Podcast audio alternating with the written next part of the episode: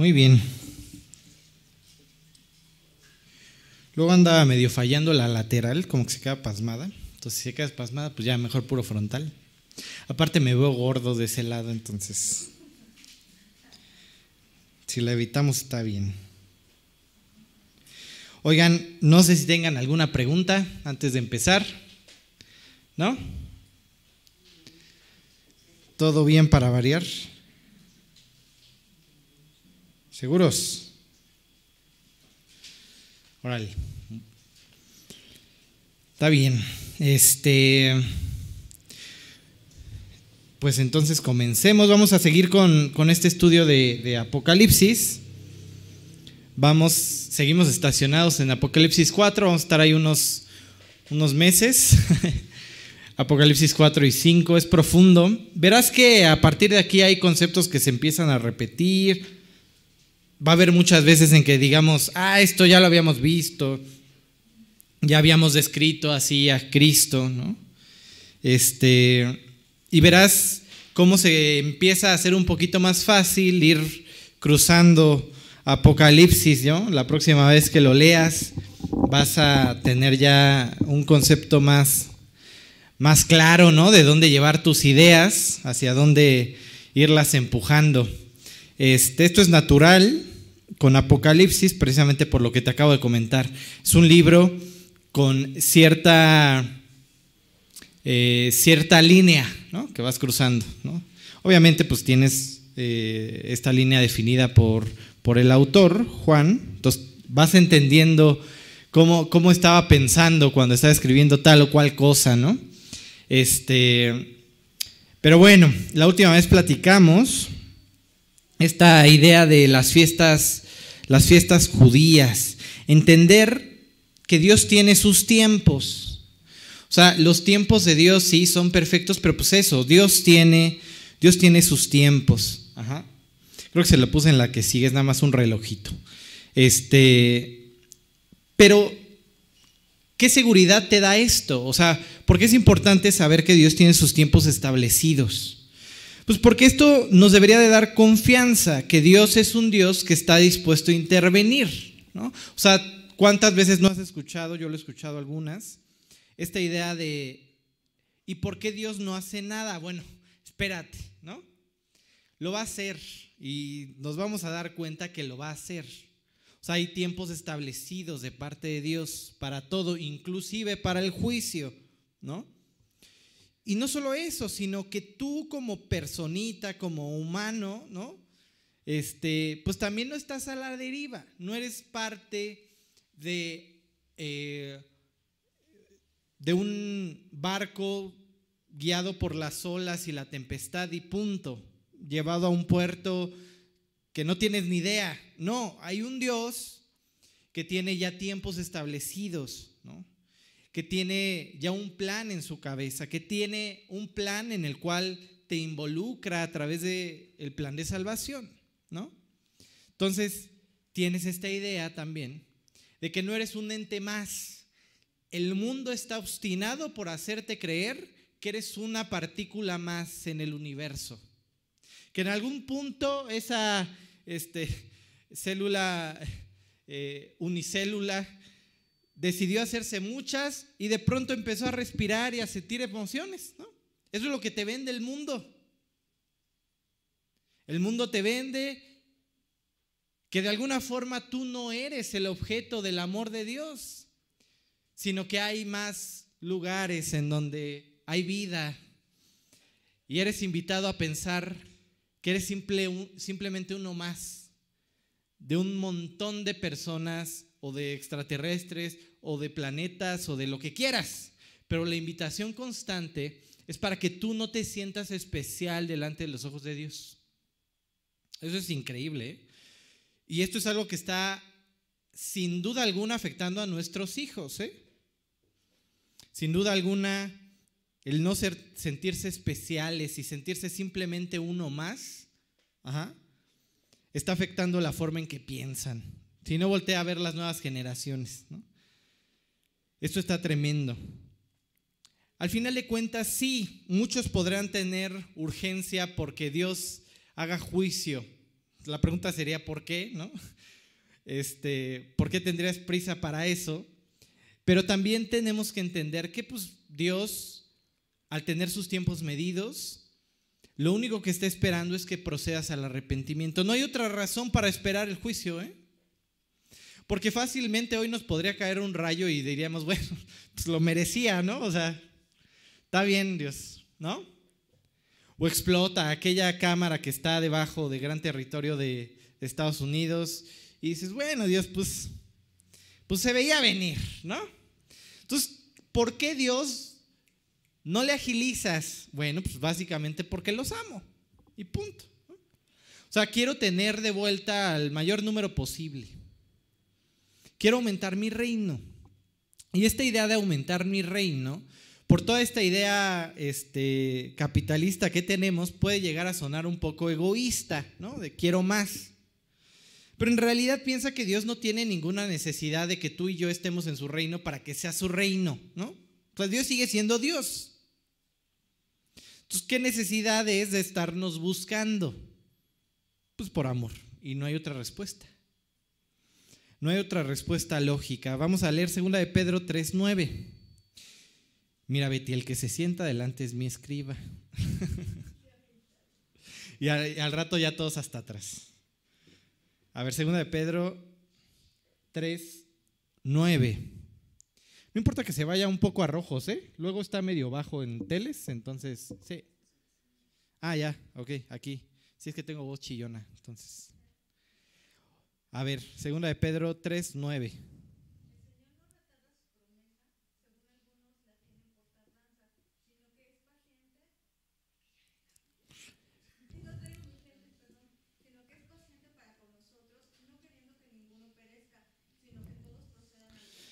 Y ese es el sentir de Dios, ¿no? O sea, ¿por qué Dios no hace nada? Pues porque quiere que te salves, compadre, ¿no? O sea, ¿de qué te serviría presentarte delante de un juez eh, sabiendo que eres culpable, ¿no?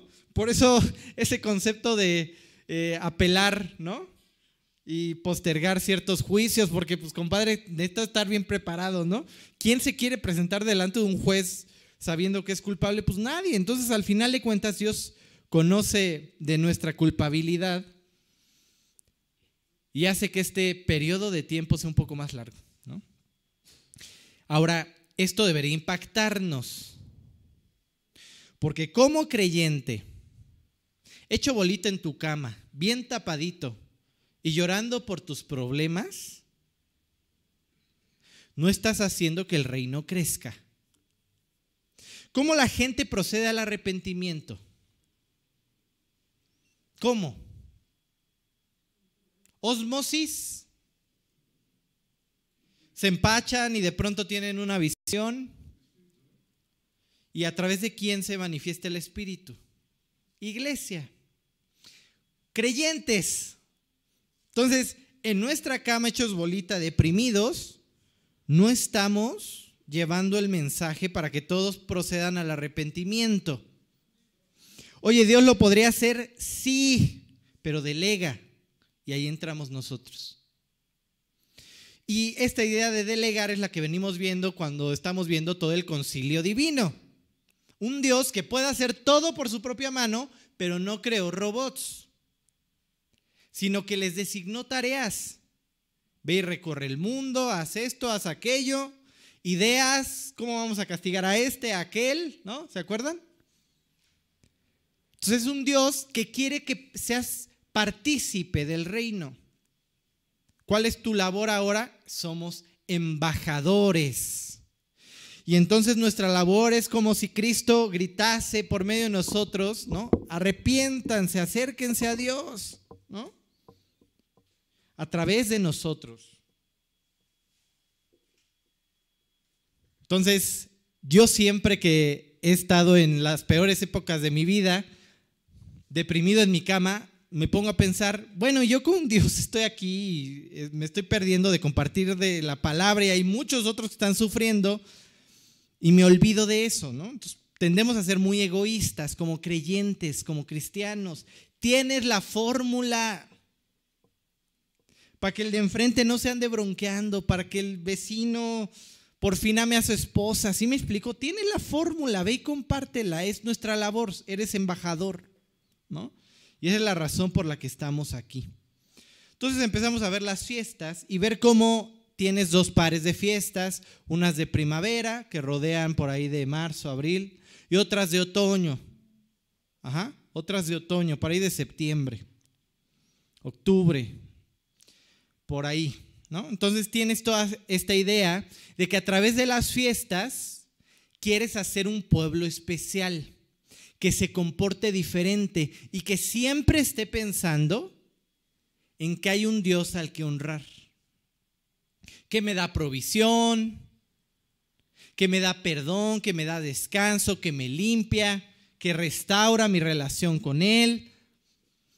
Y veíamos ciertas fiestas un poco más eh, profundas, Rosh Hashanah, Rosh, este, comienzo o cabeza, eh, Hak, este, eh, de la, del y Shana año, ¿no? Entonces, la cabeza del año, el principio del año. Tienes varias enseñanzas que rodean el Rosh Hashanah. El Rosh Hashanah tiene como propósito, primeramente, mostrarles un reino. Piensa en la oportunidad que tienen estos cuates de reunirse y celebrar algo como nación, como reino. Esto es un privilegio. Israel no siempre pudo hablar de esto.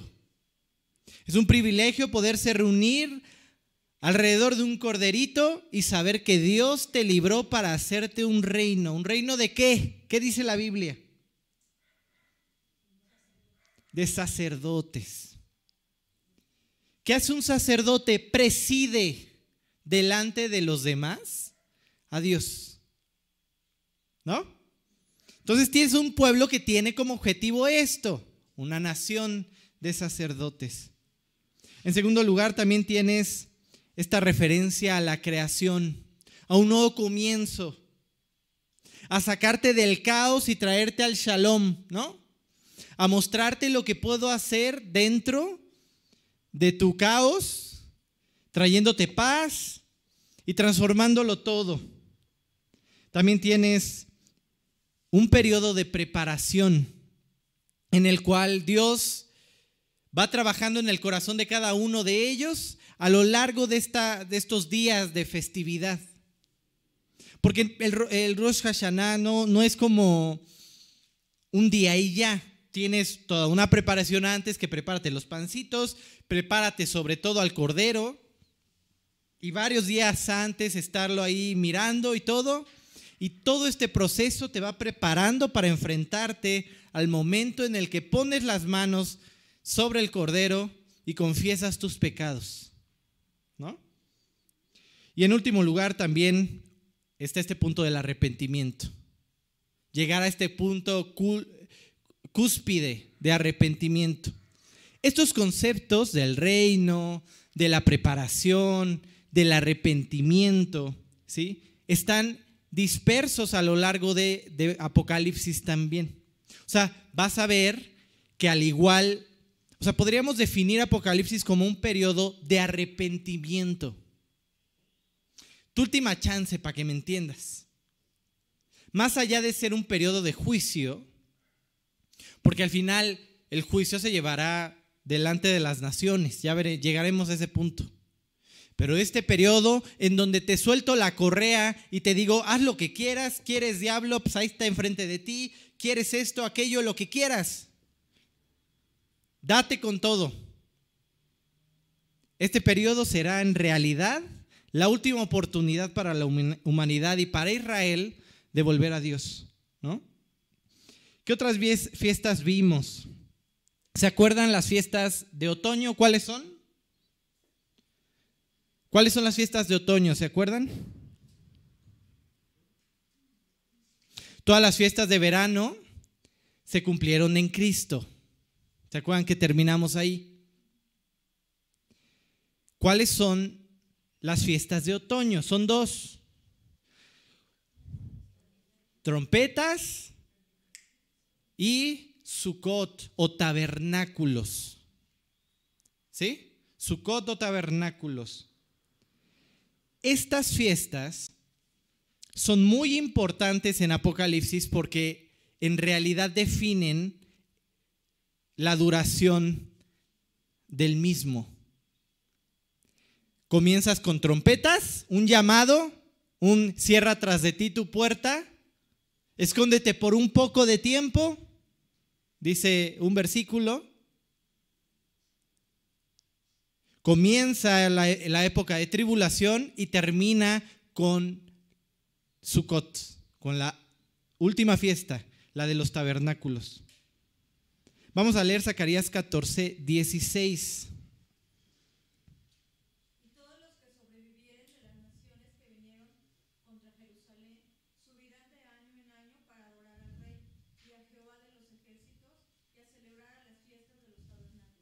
Esta es la idea.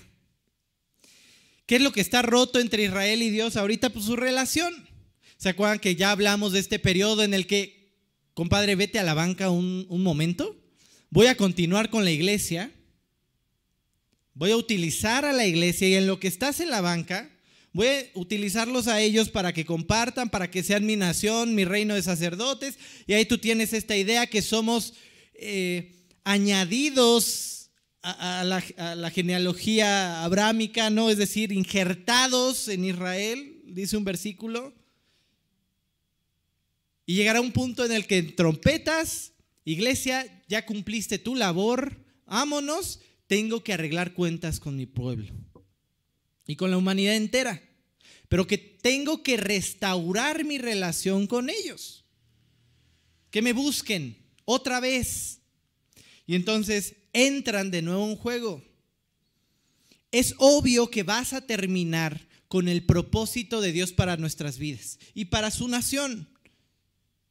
¿Cuál era el propósito, el diseño de Dios para la humanidad entera? ¿Cuál creen que sea? Si hablamos de diseño, ¿a dónde nos tendríamos que ir? ¿Mm? A Génesis. ¿Cuál era el propósito de Dios para la humanidad? Caminar con Dios. ¿Cuál era el propósito de Dios para con Israel? Lo mismito, ¿eh? No por nada habitaba en medio de ellos. Quería tener y establecer una relación personal con ellos.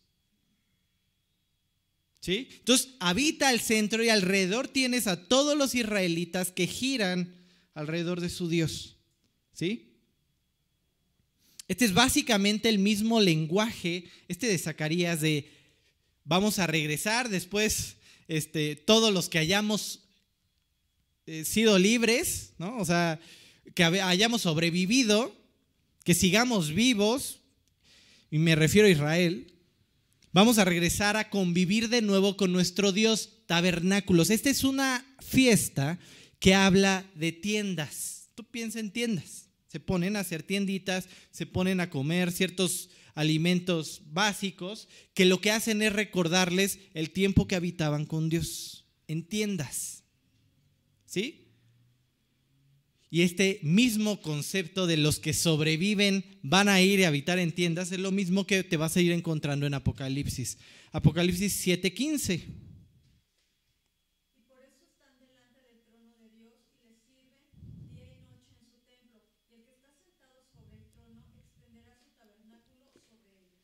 ¿Sí? Extiende su casa. Habitan en el mismo lugar. ¿Dónde más escuchas esto de habitaciones? ¿Qué fue a preparar Cristo? Morada, lugar, habitación. ¿Sabes cómo se maneja una, eh, un pueblito eh, judío clásico o de estas épocas, lo que hacían es que tienes un patriarca. Él tiene una recámara principal al centro. Y alrededor de la misma carpa se extienden habitaciones para todos los hijos, esposas, nietos y los convidados a la casa del Padre. Entonces cuando Jesús dice voy a preparar morada es voy a preparar la fiesta de Sukkot, muchachos. Vamos a habitar juntos otra vez en la misma habitación, con la casa del Padre al centro, con la habitación más grande al centro. Y esto es lo que hacía usualmente el novio. El novio iba con la novia y cuenta que se le declaraba, ¿no? Hacían ciertos rituales que después, si quieres, platicamos, pero el punto es que la dejaba ahí un momento e iba a la casa de su padre a preparar el lugar donde iban a compartir su vida.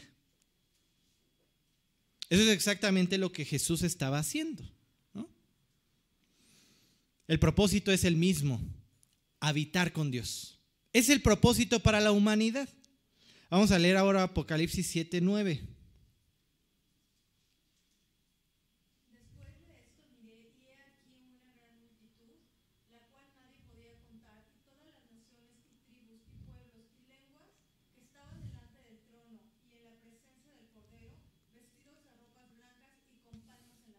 ¿Dónde más ves palmas? ¿En qué? Cuando llega Jesús a Jerusalén. ¿Qué estaban diciendo? ¿Qué estaban diciéndole a Jesús? La palma es el símbolo por excelencia del Sukkot, de esta fiesta de las tiendas. Lo que estaban diciendo es, wow, haces milagros increíbles, haces cosas asombrosas, Dios. Pero yo no ocupo ahorita un salvador. Yo ocupo ahorita un libertador. Vienes a establecer tu reino sobre estos patanes romanos, sobre esta bota romana. Es lo que esperaban. Es lo que le están diciendo. Y el salmo que le citan es referente a eso. Ah, necesito que me libres de mis problemas, Dios. ¿Cuál era su problema principal? ¿Cuál es el problema principal de la humanidad? Pues su pecado. Y que nuestro pecado nos condena a una eternidad sin Dios. Igualito Israel.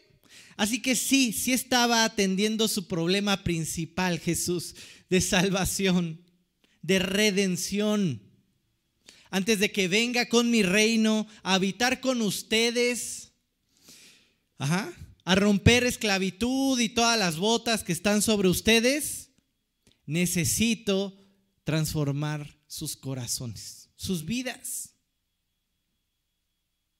Entonces, en esta escena tienes el cumplimiento de lo que esperaban cuando entró Jesús en Jerusalén.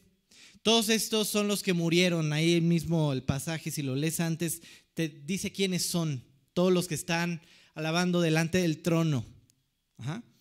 Son los que murieron a lo largo de la tribulación y que reciben a Cristo. Son salvos. Y entonces todos ellos están con palmas. Diciendo, wow, por fin, por fin el rey habitando en su pueblo. Digamos, básicamente los judíos se equivocaron de fiesta. Y cuando Jesús parte les dice, oigan, era necesario que el Cordero pareciera. ¿eh? Primero, para que se cumpliese todo lo escrito. Pero era el primer paso, no el Mesías reinante. ¿Sí? Se asocia mucho esta idea de las tiendas del Sukkot con un Mesías reinante. No era el momento de librarlos de los romanos, sino de su pecado. Vamos a leer Apocalipsis 21, 3.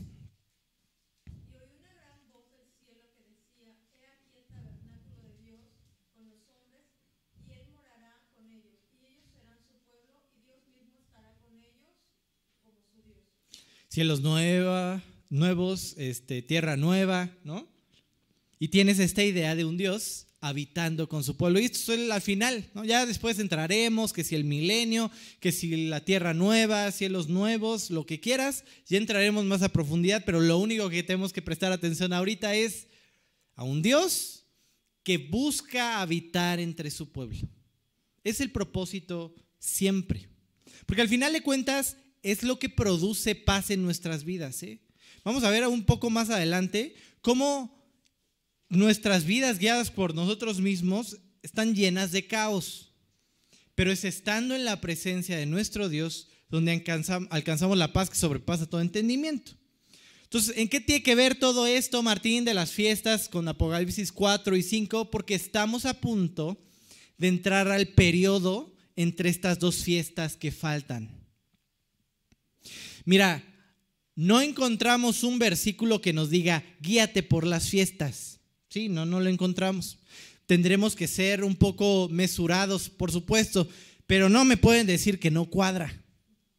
Como que se va cumpliendo a la par y vemos cómo a la perfección se cumplieron las de primavera y lo más probable, casi, casi seguro, ¿no? ¿Darías tu vida por esa idea? Pues no, o sea, pero lo más probable es que también el propio Jesús cumpla las otras dos fiestas que faltan. La primera arrancando la, la tribulación con la de las trompetas y terminando con Sukkot y los tabernáculos. Por eso estamos tocando las fiestas, porque vamos a estudiar el periodo que creemos que va en medio de esas dos fiestas faltantes. Vamos a leer los seis primeros versículos de Apocalipsis 4. Si le batallas por los lentes, me avisas, Betty.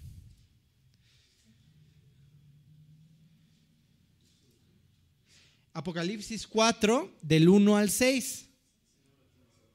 No, no lo tengo acá. Creo que nada más puse la cita y eso, a ver si la puse. Se me olvidó. Sí, del 1 al 6. ¿Qué dije? Apocalipsis 4 del 1 al 6. No sé qué dije, pero Apocalipsis 4 del 1 al 6. No, Apocalipsis. Estás en el otro extremo. no, no, no.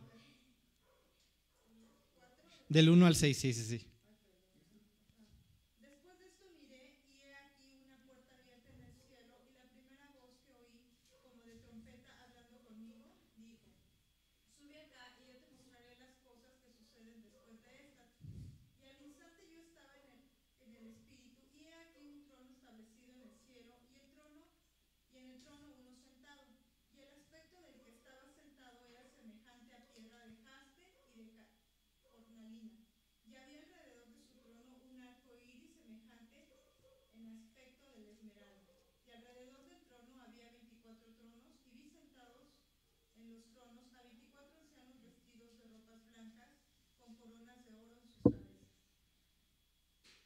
Sigue hasta el 6. Hoy vamos a leer como todo lo que les eh, debían del mes, lo vamos a leer hoy.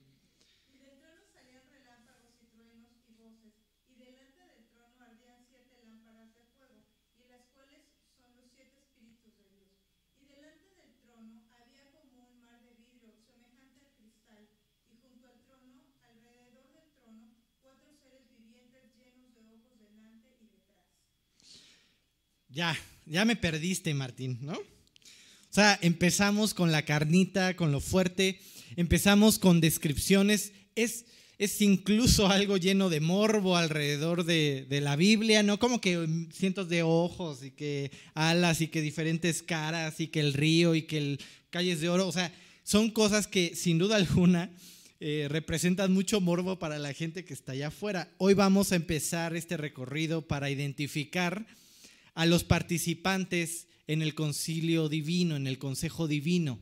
¿Quiénes son y cómo los describe y por qué los describe así? Y espero que terminemos entendiendo que estos arcángeles o estos serafines que están, Dios habita entre serafines, ¿no? Entonces, e, estos eh, que están alrededor del trono, pues no son bebés gorditos, cachetones con alas, ¿no? Sino qué son o quiénes son y qué hacen sobre todo. Eso es lo que vamos a empezar a hacer a partir de ahorita. Y vamos a empezar con aquel que está sentado en el trono. ¿Cómo lo describe a él y cómo describe lo que está alrededor? Porque es bien interesante, tenemos que seguir las tomas, como en una película, ¿eh? Lo que te quieren mostrar, allá va la toma. a lo que le quieren hacer zoom, ¿no? Tienes una descripción de Dios y tienes una descripción de su trono y de lo que está alrededor del trono, ¿sí? Podemos mencionar dos aspectos importantes. Vamos a comenzar por este, por, por cómo define el lugar en donde está. ¿Ok? ¿Qué tienes en el lugar donde está? Lo acabamos de leer. No me digan que les pregunto cosas difíciles. ¿Qué tenemos en este lugar? Ahorita vamos a leer otra escena. Ya les dije, vamos a leer mucho. Yo siempre me quejaba de los que llegaban y abrían Juan 1. Parecía tiempo devocional, pero bueno, al final de cuentas, eh, a veces necesitas esas referencias, ¿no? esas referencias largas, pero ¿qué tienes alrededor del trono? ¿Qué, ¿Cómo lo describe? ¿Qué hay? ¿Sí? En el ambiente, no, no hablemos de personas todavía. Hay un arco iris, hay relámpagos, hay fuego, ¿verdad? También. Hay voces. ¿Sí? ¿Dónde más tienes una escena semejante? Esta sí es difícil. No tanto. ¿Dónde más tienes voces, truenos, fuego, voz de trompeta? Sinaí. Vamos a leer Éxodo 19, 14 al 20. Creo que tampoco lo puse, porque está enorme. Éxodo 19, del 14 al 20. Y cuando lo vayamos leyendo, quiero que veas el propósito de Dios. ¿Qué le está mostrando aquí a Israel? De lejitos, una probadita. El que entró fue Moisés y Aarón. Pero ¿qué les estaba mostrando? El concilio divino. Una probadita de lejos. Pero vas a ver que la descripción es igual. Del 14 al 20. Sí, gracias.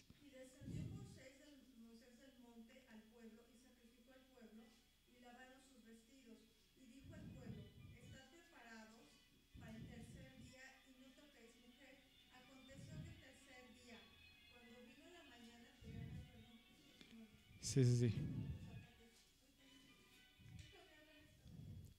Está buena la ambientación. Eh, y dijo el pueblo, estad preparados para el tercer día y no toquéis mujer. Aconteció al tercer día, el cual vino la mañana y vinieron truenos y relámpagos y pesadumbre sobre el monte y sonido de bocina muy, muy fuerte y se estremeció todo el pueblo que estaba en el campamento. Y Moisés sacó del campamento al pueblo para recibir a Dios y se detuvieron al pie del monte. Todo el monte Sinaí humeaba, porque Jehová había descendido sobre él, sobre él en fuego, y el humo subía como humo de un horno, y todo monte se estremecía de en gran manera. El sonido de la bocina iba aumentando en extremo. Moisés hablaba, y Dios le respondía con voz tronante. Y descendió Jehová sobre el monte Sina- Sinaí, sobre la cumbre del monte, y llamó a Jehová a Moisés a la cumbre del monte, y Moisés subió. Tienes la misma escena. Truenos, voces, fuego, ¿no? Y la presencia de Dios en el trono. Y aparte es usual que tengas esta idea de que tu deidad está en un monte, en un monte alto, ¿no? Entonces, tienes toda esta escena siendo mostrada, no- bueno, Moisés es invitado a pasar ahí eh, directamente, pero delante de los israelitas les está dando una probadita. ¿Cuál era el propósito? El mismo propósito de hoy abrirnos la cortina del concilio y permitirnos pasar a ver qué hay. Lo único que podemos estar seguros es que Israel tuvo temor. Le dio miedito. ¿Y a quién no? Pues sí. Estás delante de algo que no habías visto antes. Glorioso, ¿no? El mismo Dios que abrió el mar, el mismo Dios que transformó eh, los mares, el mismo Dios que de cierta forma permitió esta plaga de la muerte de los primogénitos, es el mismo Dios que tienes delante. Uy, ¿ah? uy. Y tanto es su miedo que la próxima vez que hablan con Moisés, ¿sabes qué le dicen? Hazlo tú. Nosotros de lejitos. ¿Sí? Éxodo 20 del 18 al 20.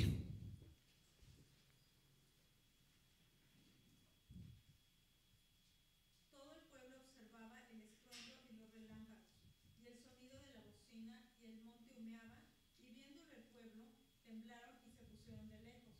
Y dijeron a Moisés, habla tú con nosotros, y nosotros oiremos, pero no hable Dios con nosotros, para que no moramos.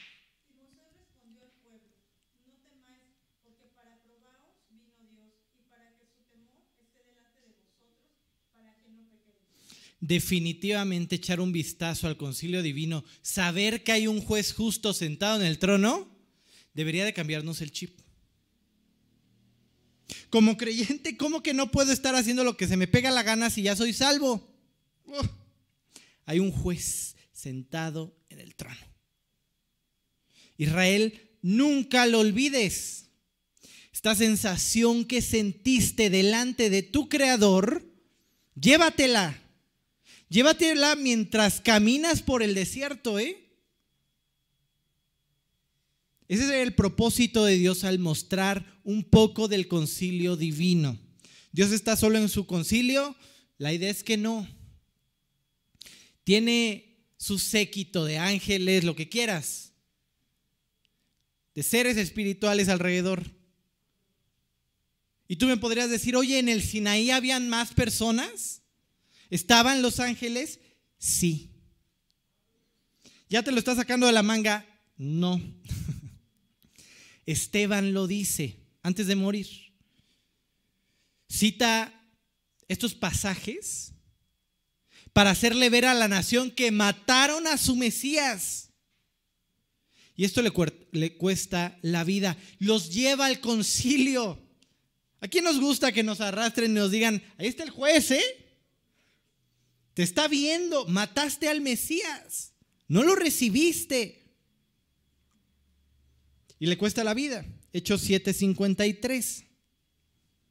Vosotros que re- recibisteis la ley por disposición de ángeles y no la guardasteis. Ahí tienes ángeles, siendo testigos. En ese momento del Sinaí, en el momento en el que se dio la ley. Eso es lo que dice este versículo. ¿Sí? Obviamente es difícil de asimilar para nosotros como seres humanos que estamos delante de un juez justo.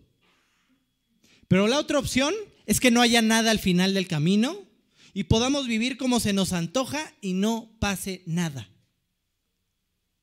Alguna vez estaba platicando con un, una persona muy conocedora de la ciencia, un científico, y la respuesta que yo le daba a ciertas preguntas era, bueno, entonces, bajo tu esquema, bajo tu filosofía, bajo tu conocimiento, tu creencia, ¿vamos a terminar siendo polvo y ya? Sí. ¿Y por qué no vas y asaltas un banco de una vez? ¿Por qué no vas y matas al que odias con todo tu corazón? ¿Por qué? ¿Por qué si al final pues no va a pasar nada? ¿Por qué no vas y aceptas un chorro de cosas en tu cabeza que llenen tu conciencia y que te impidan dormir en la noche? ¿Por qué no puedes dormir sabiendo que no has cambiado como querías? ¿Por qué? ¿Por qué si al final no va a haber nada? Sería completamente absurdo. No hay un sentido. Tiene que haber una ley al final del camino. Límites. Ajá. La siguiente imagen que se nos presenta ahora es la de Dios. Oye, Martín, explícame más lo del arco iris, lo del. Ya, vamos a entrar. Lo vamos a desmenuzar más adelante, sí. Por ahora nos vamos a voltear nuestra mirada ahora al que está sentado. ¿Cómo lo describe? Ajá. Cómo describe, describe al que está sentado y cómo describe el lugar.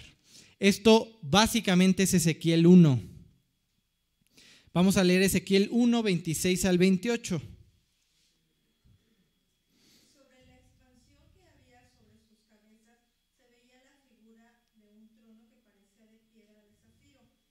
Y sobre la figura del trono había una semejanza que parecía de hombre sentado sobre él. Y vi apariencia como de bronce refulgente, como apariencia de fuego dentro de ella en derredor, desde el aspecto de sus lomos para arriba, desde sus lomos para abajo. Y vi que parecía como fuego y que tenía resplandor alrededor como parece, un- como parece el arco iris que está en las nubes el día que llueve, así, así era el parecer del resplandor alrededor. Esta fue la visión de la semejanza de la gloria de Jehová. Y cuando yo la vi, me postré sobre mi oí la voz de. Tienes constantemente esta descripción del que está sentado en el trono como alguien re- re- reluciente. ¿Sí? Reluciente, que muestra que su gloria nos está llevando la cámara a apuntar ahora los reflectores al que brilla en el trono, a su gloria. Y es una descripción que se irá dando a lo largo de Apocalipsis varias veces. Un ejemplo es Apocalipsis 21:11.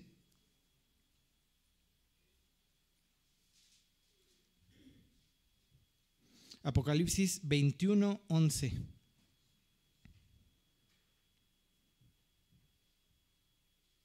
Teniendo en gloria de Dios y su fulgor era semejante al de una piedra preciosísima como una piedra de jaspe, diáfana como el cristal. Esta piedra es una piedra rojiza muy brillante y de alto valor. Ya te decía, está hablando de la gloria de Dios, pero es esa piedra brillante, ese ser glorioso delante del cual se presenta Moisés. ¿Y qué pasa con él mismo? Empieza a tener de ese brillo. Es lo que pasa cuando te presentas delante del metal reluciente, ¿sabes? De la piedra gloriosa. ¿Sí? De esa piedra, delante de esa piedra fuimos destituidos por nuestro pecado, pero a través de la sangre de Cristo fuimos, fuimos vueltos, invitados de, de- de vuelta delante del que brilla. ¿Cuál es el propósito? ¿Cuál es el propósito de entrar a la presencia de Dios y salir brillando? ¿Quiénes entendían que toda palabra que venía de Moisés no venía de Moisés en realidad? Los israelitas tenían claro que Dios era el que los iba guiando, que Dios estaba detrás de cada palabra de Moisés. ¿Por qué? Porque Moisés brillaba. No va a haber forma de que tú le presentes un plan de salvación a las personas, claro, donde no brilles. Si yo lo que me estás diciendo lo puedo contrastar con una vida de depresión, de malas acciones, de pecado, entonces el mensaje pierde su brillo. ¿Sí? Este brillo es solo resultado de qué? ¿De qué? De la presencia de Dios. No te busques otra cosa. Puede ser el más aviondo, el, lo que quieras. Hace poco di un estudio en una escuelita y hablaba acerca de este tema, ya se los he compartido antes. ¿no? Sí, está bien que sepas, no te quiero limitar, maravilloso, me encantaría hacer la, la célula donde haces una pregunta y te van al versículo, ¿no? Me encantaría, sí, pero ¿y luego tu vida? ¿Cómo está tu vida? ¿Cómo está tu relación con Dios? No hay otra forma de obtener brillo en tu vida. Puedes estar esforzándote mucho por cambiar, aún siendo creyente, por, no sé, amar a tu esposa, a tus hijos, por hacerlo mejor, por en tu trabajo, lo que quieras. Incluso vamos más allá.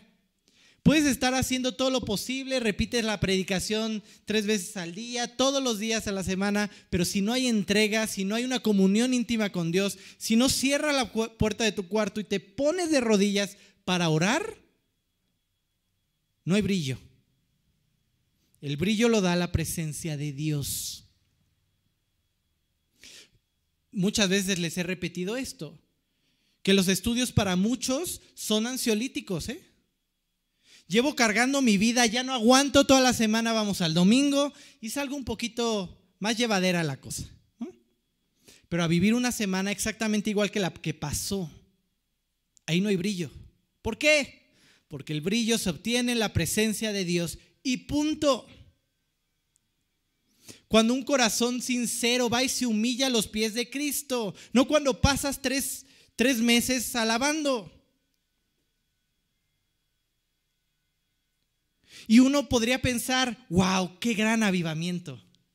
Hay una iglesia en Estados Unidos que llevan meses alabando y llorando. Pues sí, ponme cámaras y hasta yo te hago un teatro, ¿eh? Cántame una canción bonita en el momento indicado y yo lloro. No es que esté mal, pero si eso no parte de un corazón que se fue y se inclinó delante de su creador y ahí lloró, no vale. Es puro show. Se nos da aparte. ¿eh? Se nos da. Pero muy pocos, muchos pueden llorar en televisión nacional. Muy pocos pueden llorar con la puerta de su cuarto cerrada a los pies de Cristo. Y ahí empieza el avivamiento. Ahí empieza el avivamiento. Mi maestro nos contaba, esta iglesia la, formó un misionero que se llamó Emilio Anderuz. Y un día llegó alguien a esta célula de, mi maestro y, le pregunta, oye, como que tu prédica tiene cierto estilo, ¿quién, quién es su misionero? Emilio, mm, yo lo conocí. Yo lo conocí y ¿qué crees que me dijo? Se me acercó un día y me dijo al oído, ¿quieres saber cómo se hace una iglesia? Y se levantó el pantalón hasta las rodillas. Y y tenía callos, callos en las rodillas. Esa es una vida que brilla. ¿Por qué? Porque está mucho en la presencia de Dios. Y punto. No hay otra fórmula. ¿Por qué me sigo sintiendo igual? Porque la fórmula es estar a los pies de Cristo, delante de tu Creador, tener una relación con Él. De otro lado, no, no es posible crecer. Vamos a leer 2 Corintios 3:18.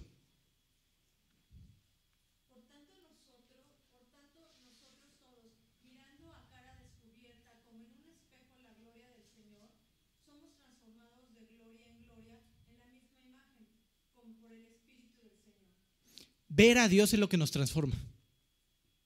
Si cada vez va apareciendo la cara amargada de Martín, es porque ve muy poco a Dios a su día a día, ¿eh? Si de pronto va saliendo el monstruo que traigo dentro con mi esposa, con mi esposo, con mis hijos, es porque esa persona ve muy poco al que lo hace brillar, ¿eh? y de pronto vuelve a salir nuestra naturaleza. Es normal, es natural, la traemos ahí y todos los días es una lucha. De este cuerpo de muerte. Y si eso decía el buen Pablo, ¿qué me espera a mí? ¿No? Vamos a leer 2 de Corintios 3 del 7 al 11.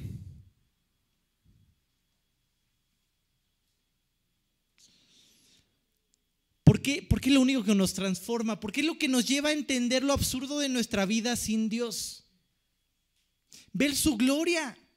¿No te ha pasado a mí muchas veces que estoy, yo cuántas veces les he pedido oración porque la salud, que por el trabajo, y uno está ahí afanado, pero de pronto llega a la presencia de Dios a descubrir que hay algo más grande. ¿Sí? Que eso Eso es pasajero. Mi maestro me decía, cuando estaba en, en esas broncas, me decía, mira, pues ya, si, si tienes que priorizar la salud y lo que quiera, pues mira, dile a Dios, Dios, tú me diste mi, esposa, tú me diste a mis hijos, manténlos, Dios, por favor, ¿no? O sea, provéeme para ellos. Y pues que Dios se encargue. Pero al final de cuentas, presentarse en la presencia de Dios te hace recordar a quién le estás sirviendo. ¿Quién es el que te prometió no ser deudor de nadie? ¿A quién le estás entregando tu vida que vale la pena vivir para Él? Es el Rey de Reyes. Segunda de Corintios 3 del 7 al 11. Y si el ministerio de muerte grabado con letras en piedras fue con gloria, tanto que los hijos de Israel no pudieron fijar la vista en el rostro de Moisés a causa de la gloria de su rostro, la cual había de perecer, ¿cómo no será más bien con gloria el ministerio del Espíritu? Porque si el, mi- si el ministerio de condenación fue con gloria, mucho más abundará la gloria en el ministerio de justificación. Porque aún lo que fue glorioso no es glorioso en este respecto en comparación con la gloria más eminente. Porque si lo que pereciere tuvo gloria, mucho más glorioso será lo que permanece. Así es, o sea, lo que te está diciendo es, compadre, si la ley de cierta forma eh, fue útil para, en cierto momento para los israelitas, pues ya deja tú estar en la mismísima presencia de Dios y que sea su gracia lo que trabaje en nuestras vidas y que produzca esos cambios. ¿no? Esta idea de que es solamente en la presencia de Dios donde alcanzamos paz tiene, tiene un sentido, lo leímos en Apocalipsis 4, que hay en la presencia de Dios delante del trono. ¿Se acuerdan? Un río en paz, en calma.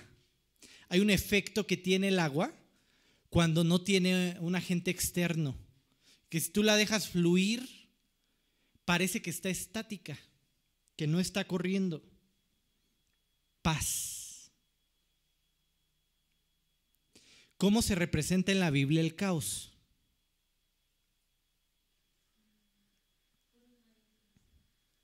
Aguas moviéndose.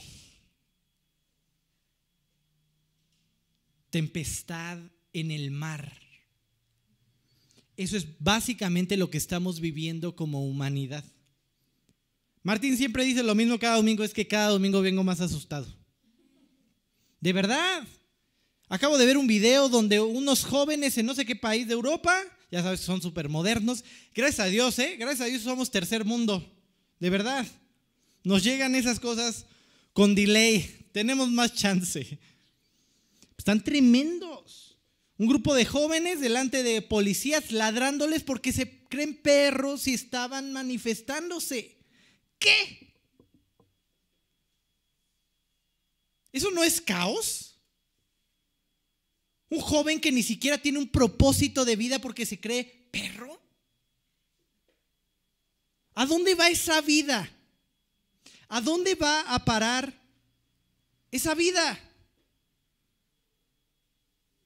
¿Crees que cuando llegues a predicarle de Cristo va a decir, ah, sí, claro, por supuesto, pues un perro no recibe a Cristo, compadre, vete para allá? Todas estas ideas de convertir a tus hijos en simples títeres es lo que está dominando el mundo, ¿no? Ve lo que creen hoy en día. Estaba viendo que España con sus, todas sus leyes ahí progresistas, donde ah, ya cualquiera, en, cua- en un segundo llegas a cualquier lugar y dices que te identificas como alguien más, ya lo eres. Entonces muchos violadores, asesinos que tenían que estar en la cárcel por cierto tiempo, empezaron a apelar a esto.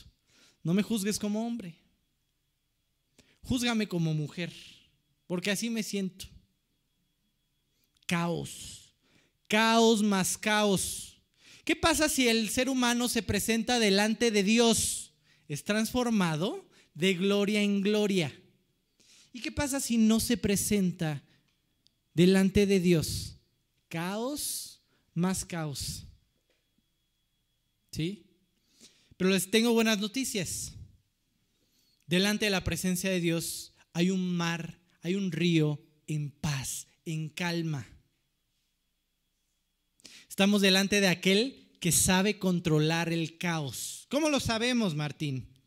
Se los he dicho muchas veces, hasta que pegue. Génesis 1, 1 y 2. En el principio creó Dios los cielos y la tierra, y la tierra estaba desordenada y vacía, y las tinieblas estaban sobre la faz del abismo, y el Espíritu de Dios se movía sobre la faz de las aguas. Y después de esto, después de un Dios interviniendo en el caos, ¿qué pasa? ¿Qué comienza a decir cada que crea Dios algo? Y vio Dios que era bueno. Estamos delante de aquel que es capaz de controlar el caos, el caos de tu vida.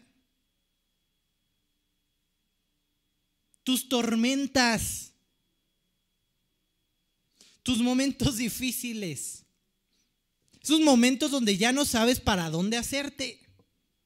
Mateo 8 del 25 al 27, este estudio hace mucho se los di, no recuerdo si en oración o aquí, pero hablábamos de esta idea de que Jesús invita a ciertos de sus discípulos a ir al otro lado. Y esto tiene una gran implicación porque del otro lado tienes una nación pagana. Del otro lado de Galilea tienes grandes construcciones y una nación, un pueblo pagano. Los judíos no van al otro lado. No van con los gentiles. Son invitados a subirse a la barca e ir al otro lado, es la palabra que utiliza. ¿Y qué se encuentran del otro lado? ¿Se acuerdan?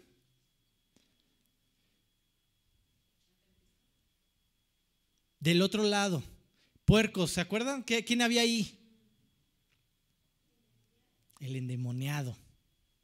Se encuentran con el caos de un mundo sin Dios. ¿Y qué hace Dios? Controla el caos. Y de pronto el cuate está brincando delante de, do- de todos dando testimonio. Y seguramente muchos de los que escucharon en ese momento se los encuentra Pablo después que predica en esas zonas. Así de fácil. ¿Te imaginas? Una vida que sale del caos absoluto, una legión. Tienes la vía Maris en todo el recorrido de Israel. Tienes usualmente soldados romanos eh, en ese momento pasando por esa ruta. Tienen la idea de una legión, de cuántos eran. Todos esos transforman en demonios dentro de un hombre. Caos. Un hombre que seguramente en su momento se esforzó, hizo, pretendió, pero que fue inundado cada vez más y más y más, hasta caer en un caos profundo, hasta que no llegó el cordero como inmolado, a traerlo del caos a shalom, a paz. Y en esa historia también se encuentran estos versículos mientras iban en el, en, el mar, ¿no? A ver, vamos a leer Mateo 8, 25 al 27. Eh, perdón, Mateo 8, dije hechos, ¿va? Mateo 8, del 25 al 27. Y vinieron sus discípulos y le despertaron diciendo, Señor, sálvanos que perecemos. Y él les dijo, ¿por qué teméis hombres de poca fe?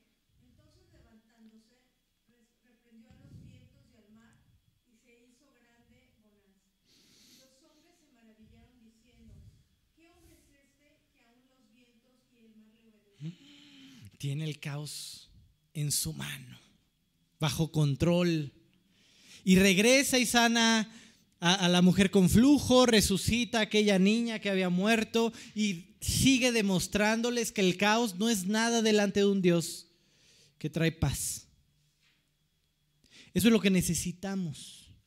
Y eso es lo que Dios nos ofrece. No solamente en vidas, sino en nuestras vidas, sino por la eternidad.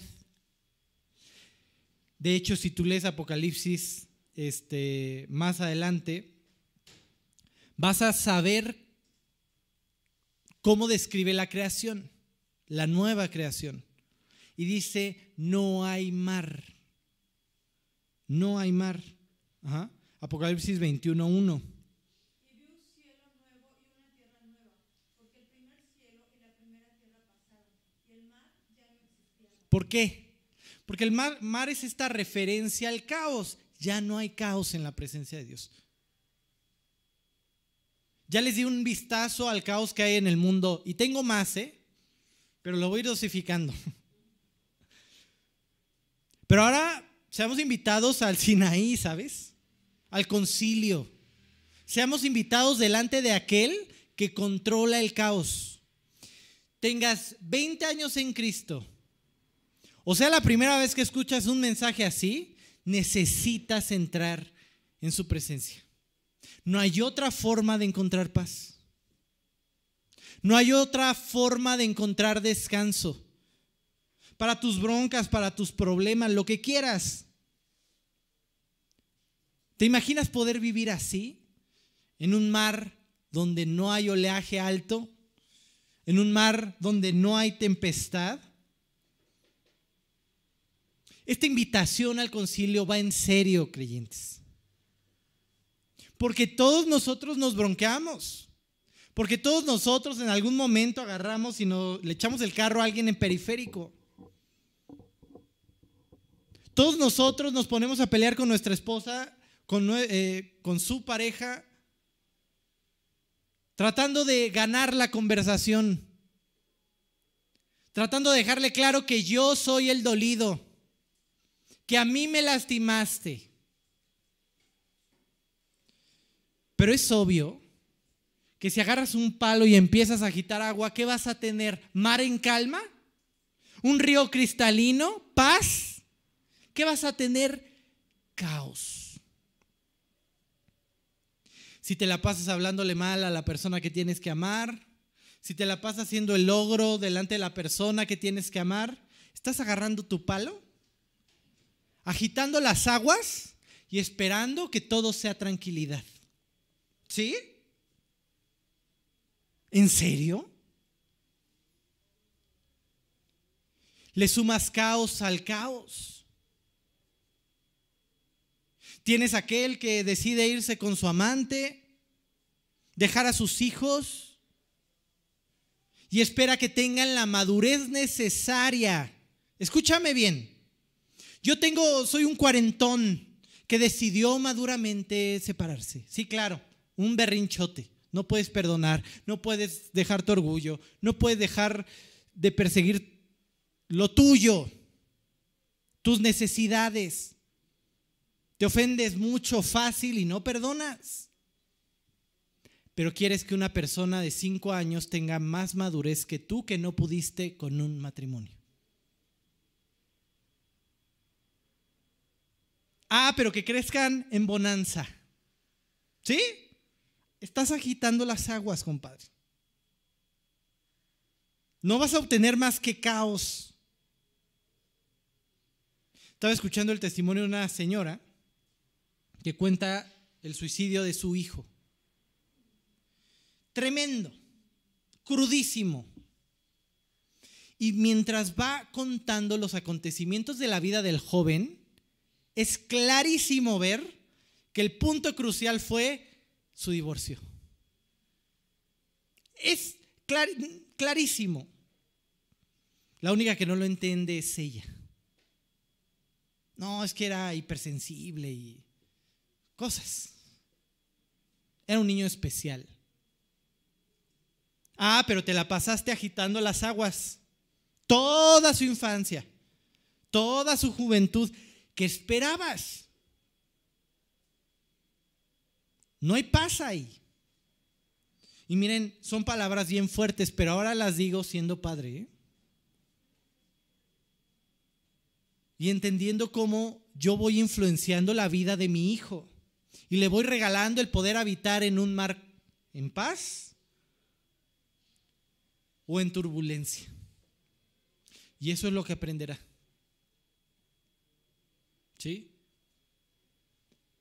Tu esfuerzo, tus metas a largo plazo, tus buenas intenciones no son suficientes. Ni para cambiar tu vida, ni para arreglar el caos que ya hicimos. Ve y dile a un hijo que ya no te quiere hablar que te perdone. Ve y dile a un hijo que ya está harto de su familia, que ya no quiere saber nada, que lo amas. Hmm. No tienes idea de cuántos padres he visto rasgarse las vestiduras porque su hijo no quiere saber nada de él. Ni con todo el esfuerzo tú lo vas a lograr. No podemos transformar nuestro caos. No hay forma. ¿Cuál es la forma? Preséntate delante del Rey de Gloria. Ahí el mar, mira, ni parece mar, como un cristal. ¿Quieres ser transformado? ¿Amas a tus hijos? ¿Quieres que te amen? ¿Quieres recuperarlos? ¿Quieres recuperar tu matrimonio? ¿A tu esposa? ¿A tu esposo? ¿Quieres ganar a gente para Cristo? Preséntate delante del Rey de Gloria. No va a haber otra, ¿eh? Si tú ves a Martín tal cual es, sales corriendo y dices, no vuelvo el siguiente domingo. Si nuestros hijos nos ven, nos ven tal cual somos, los vacunamos contra Dios. ¿Cuán importante es tu relación con Dios? Que te presentes delante de aquel que te va transformando de gloria en gloria. Qué maravilla poder terminar nuestras vidas, voltear y ver a Jesús parado en la barca, deteniendo el caos. Y poder decir las mismas palabras de, los discípulos de, oh, ¿quién es este? Que aún el viento y el mar lo obedecen. Y no voltear y ver un montón de cuerpos muertos a nuestro paso, de caos, de desorden en nuestras vidas. No hay fórmulas mágicas. No vas a salir siendo más santo de aquí. No tenemos ese don. No existe ese don. Pero sí puedes salir a cerrar la puerta de tu cuarto y a empezar a pulir esos callitos de las rodillas, ¿eh? y empezar a pasar tiempo con tu Creador para que entonces se vea menos de mí y más de Él. Que Martín mengue y Cristo crezca. Y para allá vamos. Vas a salir muchas veces de estos estudios, espero, espero, sabiendo un poco más, entendiendo un poco más. No vas a ser de esos que digan, ah, es que mira, aquí los chapulines son aviones. Vas a decir, no, compadre, mira, en el lenguaje bíblico, ¿no? Sí, va a pasar, espero. Que salgas entendiendo un poco más. Pero ese no es el chiste. ¿Qué vas a hacer con lo que sabes? Ya sabes que en la presencia de Dios hay un, mal, mar en calma. ¿qué vas a hacer con lo que sabes? Ya sabes que Dios da su, su brillo al que está cara a cara con Él. ¿Qué vas a hacer con lo que sabes? Y punto, ¿eh? Esto se define por tu día a día. Te puedo asegurar que los peores momentos de mi vida es cuando hay poca relación con mi Dios y se me va notando. Si no, pregúntale a mi esposa. si no, pregúntale a mis hijos. Se nota que el caos empieza a tomar la vida de papá. Entonces, ya déjense de esforzar, así como yo también. Ya, no podemos arreglar nuestra familia, no podemos ser, no tienes la idea cuánto me pesa poder dar un buen testimonio delante de mis hijos, pero no puedo lograrlos no se me da. Ah, pero hay alguien, hay, alguien que puede hacerlo por ti. Qué maravilla, ¿no? Qué maravilla que no dependa de nosotros, de un ser imperfecto como yo, sino de un rey glorioso como el que estudiamos. Bueno, no sé si tengan dudas o algo, algo que quieran que aclaremos, ¿no?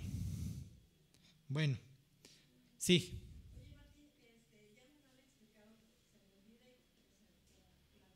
¿Por qué la Semana Santa está ligada con las lunas? ¿Por qué está esa relación? ¿Por qué tiene que ser en la Pues básicamente porque el calendario judío es un calendario lunar.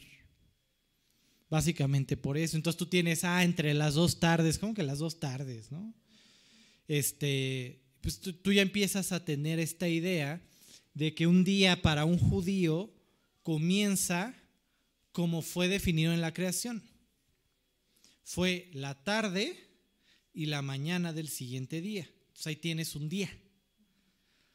No, tienes, y fue la mañana y la tarde para hacer un día, no. Lo que dice textualmente es fue la tarde y la mañana del siguiente día.